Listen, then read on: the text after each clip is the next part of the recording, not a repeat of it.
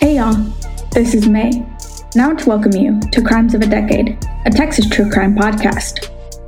This season, I will be discussing murders from the year 1970 through 1979. Today's story is of a male murderer from 1977. So grab you some Whataburger and open that Dr. Pepper. Let's go back in time to Texas true crime.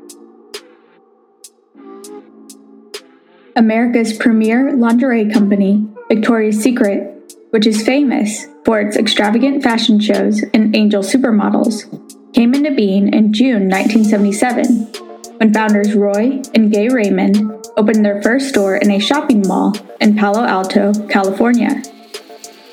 Unfortunately, in 2020, Victoria's Secret permanently closed approximately 250 stores in the US and Canada.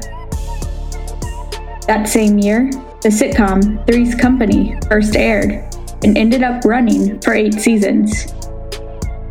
Another thing that happened in 1977 was the murder of a Good Samaritan. Please join me in walking down Erie Lane.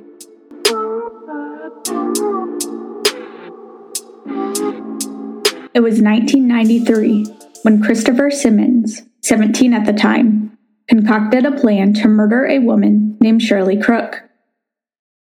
He brought along two younger friends, Charles Benjamin and John Tessmer, to join in his plan to commit burglary and murder by breaking and entering, tying up a victim, and tossing the victim off a bridge.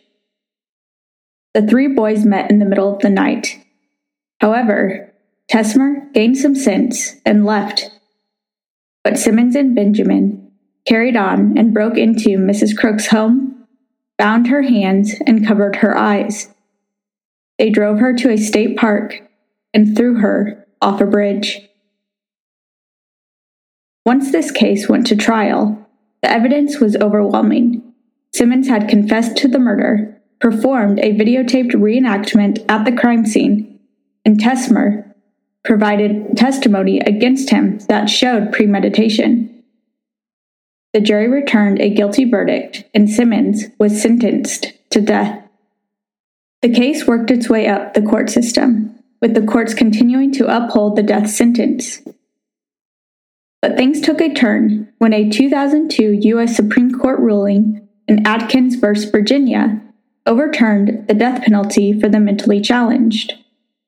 Christopher Simmons then filed a new petition for state post conviction relief that is now widely known as Roper v. Simmons, in which the Missouri Supreme Court concluded that a national consensus has developed against the execution of juvenile offenders. This allowed Simmons' conviction from death to be changed to life imprisonment without parole. This changed the course of death penalty cases for juveniles going forward, as on March 1, 2005, the U.S. Supreme Court ruled that the Eighth Amendment that prohibits cruel and unusual punishment and 14th Amendment that allows equal protection of the laws forbid the execution of offenders who are younger than age 18 when the crime occurred. The vote was 5 4, with Justice Kennedy stating for the majority. When a juvenile offender commits a heinous crime, the state can exact forfeiture of some of the most basic liberties, but the state cannot extinguish his life and his potential to attain a mature understanding of his own humanity. By 2005, 30 states had either abolished the death penalty for all offenders, or at least for those under the age of 18. As with its earlier ruling exempting defendants with intellectual disabilities, the court found that a national consensus had formed around excluding those under 18, and that there was little to be gained in terms of deterrence or retribution by executing younger offenders. Some justices pointed to the fact that the U.S. was virtually alone in the world in allowing juvenile offenders to be executed. The emerging science of brain development also contributed to this decision. Debate has continued on whether even the age of 18 is too young to assume full adult accountability for a heinous crime. Some have suggested that 21 would be a more appropriate age, both because of the rights and responsibilities conferred by society at that age and because new brain science shows that critical areas of the brain relating to judgment, thrill seeking, and consequential thinking do not mature until the mid 20s. As a result of the Roper decision, 72 individuals on death row were resentenced. But prior to the ruling, 22 inmates were executed in the modern death penalty era for crimes committed before they reached 18. One of those 22 inmates was Joseph Cannon. In 1977, at the age of 17, he ran away from his Houston home, but when making his way through San Antonio, Texas, he became hungry, stole some food, and then waited for police to arrive. He was arrested and sent to jail. Then, in walked Joseph's court appointed attorney, Dan Karabin, who looked at his client and saw a broken 17 year old boy in need of some help and had no business being sent to prison. But the reality was that Cannon would serve jail time if he could not find a stable living environment to serve out his probation. Dan called up his sister, Ann Walsh, also an attorney, and told her about the troubled teenager. He was able to persuade his sister, who had just recently divorced, and a mother of eight, to take in Joseph and allow him to serve out his five year probation while living with her. This arrangement came about in September 1977, but just a week later, on September 30th, Joseph, who had been drinking and taking drugs, stumbled upon some guns in one of the bedrooms Upon this discovery, Joseph heard the door open and saw that Anne had stopped by the home for lunch. She opened the door, walked inside, and Joseph, in his own words, just went crazy. He came out of the bedroom and shot Anne six times with a 22 caliber pistol and then attempted to sexually assault her body. Rifled through her purse, picked up some money, traveler's checks, and coins and then left with the keys to one of the Walsh children's cars and took off.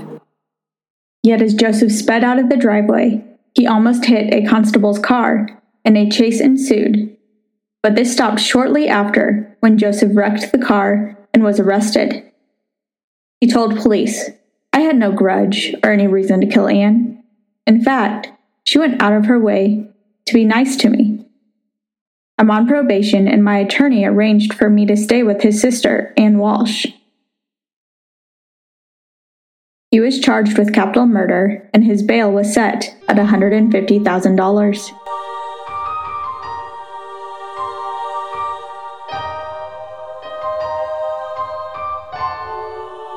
Cannon pled innocent by reason of insanity at his trial in February 1979.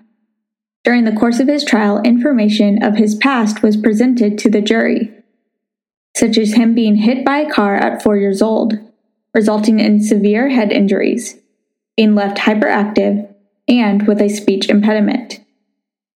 By the age of seven, he was subjected to constant sexual abuse from his stepfather and grandfather, as well as beatings.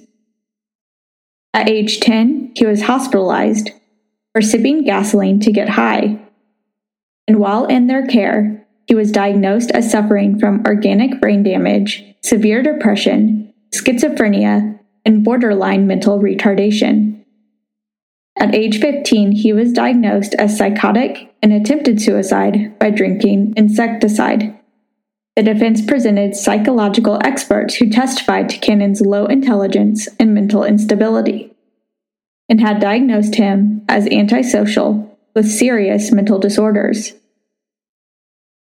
Cannon's mother also testified to the troubled, violent childhood he endured. The court appointed defense attorney William G. Brown told the jury There's no question that Joseph Cannon murdered Ann Walsh, but there was no evidence that the killing occurred during a robbery. That kid doesn't have enough sense to come in out of the rain. For the state, Assistant District Attorney Larry Souza made the final argument, stating, What he is, is a predator. He roams about cities preying on the weak. He's a vulture who has been feeding off the carcasses of crime since he was 10 years old.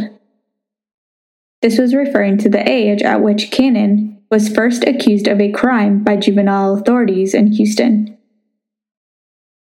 Continuing, he said, He's the type of guy that makes you want to lock your doors and not pick up hitchhikers. The jury deliberated for an hour and 12 minutes before they returned a verdict of guilty and sentenced Joseph Cannon to death. Cannon, however, was granted a new trial in 1982, in which Cannon received new appointed attorneys who decided not to rely on an insanity theory. Instead, they tried to suppress Cannon's blood chilling confession, and after the court admitted it into evidence, they tried to convince the jury that it should not credit the confession because of inconsistencies with the indictment and with other evidence before them. But this strategy also failed, and the second jury found him guilty. At the punishment stage, the defense decided not to use the parade of psychiatric experts that resulted in a death sentence in the first trial. Instead, they presented no mitigating evidence in the hope that the jury would view him as a confused, disadvantaged teenager who had a momentary loss of self control and who no longer posed a threat to society. They had also successfully managed to exclude testimony from the state psychiatric expert. But this didn't help, and again, Joseph Cannon was sentenced to death.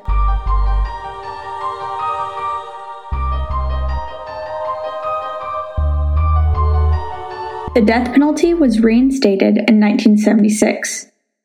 And 10 years later, in 1986, 36 states allowed capital punishment. 27 set specific minimum ages at the time the crime was committed. Minimum age 10, one state, Indiana. Minimum age 12, one state, Montana. Minimum age 14, eight states. Minimum age 15, two states. Minimum age 16, one state, Nevada. Minimum age 17, three states, including Texas.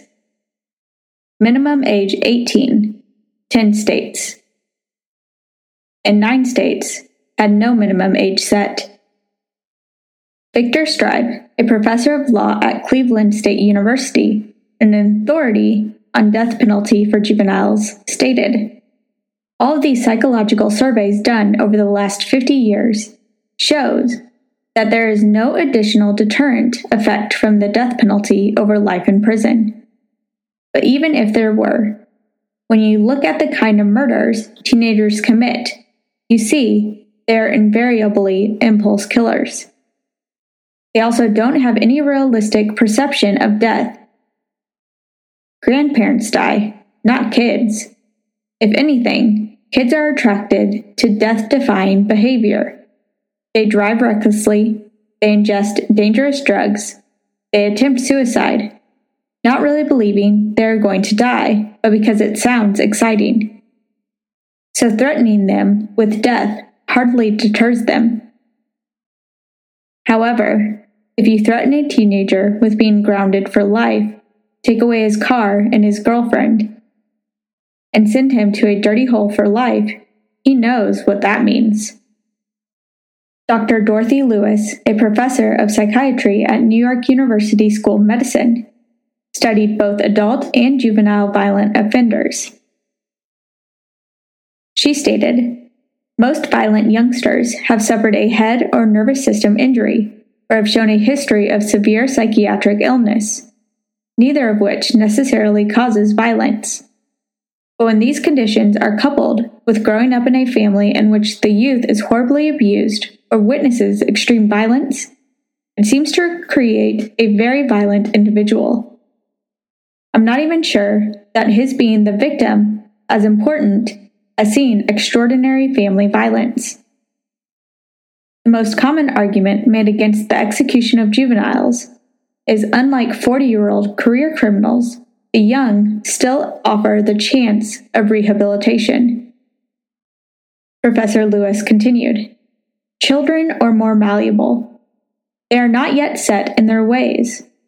A psychiatrist were not even allowed to make the diagnosis of antisocial personality prior to age 18. The reason is that children are still changing. In my experience, a lot of kids who have already committed violent acts, even murder, are imminently treatable. I know one who received treatment in a private setting. He had committed murder as a juvenile. He is now an adult. He has a job, a family, and is doing well. He's never gotten into trouble again. But kids who receive such treatment are very rare. And as far as I know, there aren't any programs for the kids in prison. By the next year, in 1987, the courts held that the proper cutoff should be the age of 16. But states gradually applied more stringent standards to avoid conflict with other areas of the law where children were treated differently. Upon Cannon entering death row, he was unable to read or write. He had the time to learn and then focused on studying history, science, and philosophy. He even wrote an article that was published in a German magazine. He was given the nickname Electrode by the other inmates because of his skill at repairing electrical devices such as fans and radios for inmates. In an interview in 1987, as being one of the five men on Texas death row for crimes they committed when they were 17, Joseph Cannon answered the question about banning death penalty for juveniles by stating, It seems to me that in this society, those under 18 are officially deemed unfit to make their own decisions. They aren't allowed to vote, and I don't hear anyone calling for a lowering of the drinking age. Therefore, it would follow that they are not responsible for their actions, generally speaking. I don't mean people should be allowed to do anything with impunity, but killing them for their mistakes is going a bit far. No youngster that age should be put on death row. The point is, I was a fool when I was a kid, but I'm not a kid anymore. You don't really learn anything by executing someone, but there is a benefit in keeping us here. In May 1991, Cannon had a trial hearing to determine the date for his execution. At this hearing, medical psychiatric director John Sparks testified. Because Cannon had been treated with the antipsychotic drug Mellaril for the past nine years, he was mentally competent to understand he might be executed. Cannon would experience insomnia and severe depression if he stopped taking his daily dosage of the drug. He would then begin to have difficulty with reality, testing, and eventually might begin to hallucinate and hear voices. As I believe his case file indicates he has in the past. His execution date was set for August 18, 1991. After the hearing, his attorney, Vincent Denny Callahan, was quoted as saying, Maybe his strategy should be to stop taking Mellaril, and he will deteriorate and become a raging beast and not even understand who he is and be back in court again under the issue he is insane. Ed Shaughnessy, chief of the appeals section of the Bexar County District Attorney's Office, questioned the ethics of an attorney giving a client such advice. But upon hearing this, Callahan responded, I have to be ethical, but I appear to be left with the choice of allowing him to take Mellaril and be executed, or stop taking the drug and save his life. However, Cannon was granted a stay, and another execution date was set. In an interview the week before his execution, Cannon said, It's going to go through. I've thought about it for about a year. I sort of expect the worst and hope for the best. In the weeks leading up to his execution, Cannon had acknowledged his guilt in many interviews, but said he believes he had changed during his long stay in prison, further explaining I don't know if something changed in my brain or the fact I've grown up and can appreciate the value of my wrongs. I just want people to know that I'm sorry. His attorneys argued before the U.S. Supreme Court he should be spared because international law sets 18 as the minimum age for executions. The High Court Wednesday morning rejected the appeal without dissent. There was also an international outcry over Cannon's age when he committed the crime, such as Pope John Paul II, who had sent a letter to Texas Governor George W. Bush urging that the execution be halted. South Africa Archbishop Desmond Tutu also called for the governor to spare his life, as did members of the parliament in Italy, where opposition to the death penalty is very strong. But Bush refused, and Cannon's execution would proceed on April 22, 1998.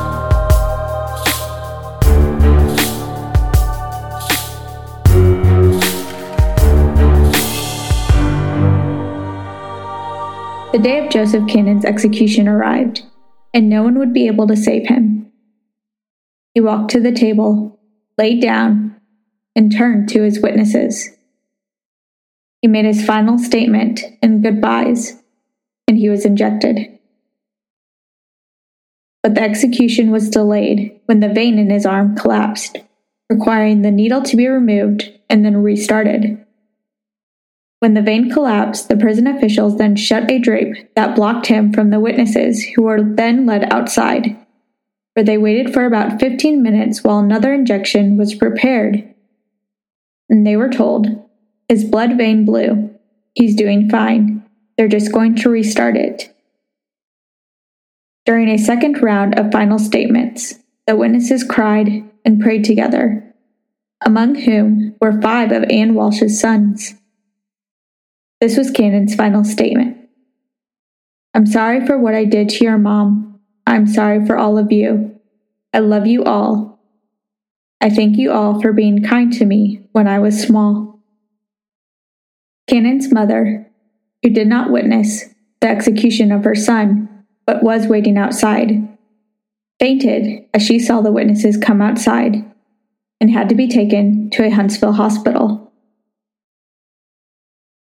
Stephanie Walsh, Anne Walsh's daughter, said after the execution It's been very traumatic. The entire process has taken longer than normal.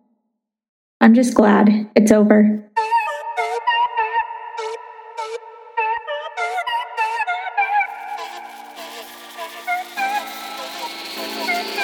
I want to say a huge thank you to Murderpedia, newspapers.com, and all the other great resources that helped me get all the information for this episode. I'll put a link to their work in the show notes. Thank you for joining me for another episode of Crimes of a Decade, a Texas true crime podcast. Please join me next week when we discuss a female murderer from the year 1978. If you are enjoying this podcast, I would love for you to hit the subscribe button. I would also love for you to rate and review my podcast on iTunes, as it really does help out. If you have any questions or comments, please feel free to email me at crimesofadecade at gmail.com.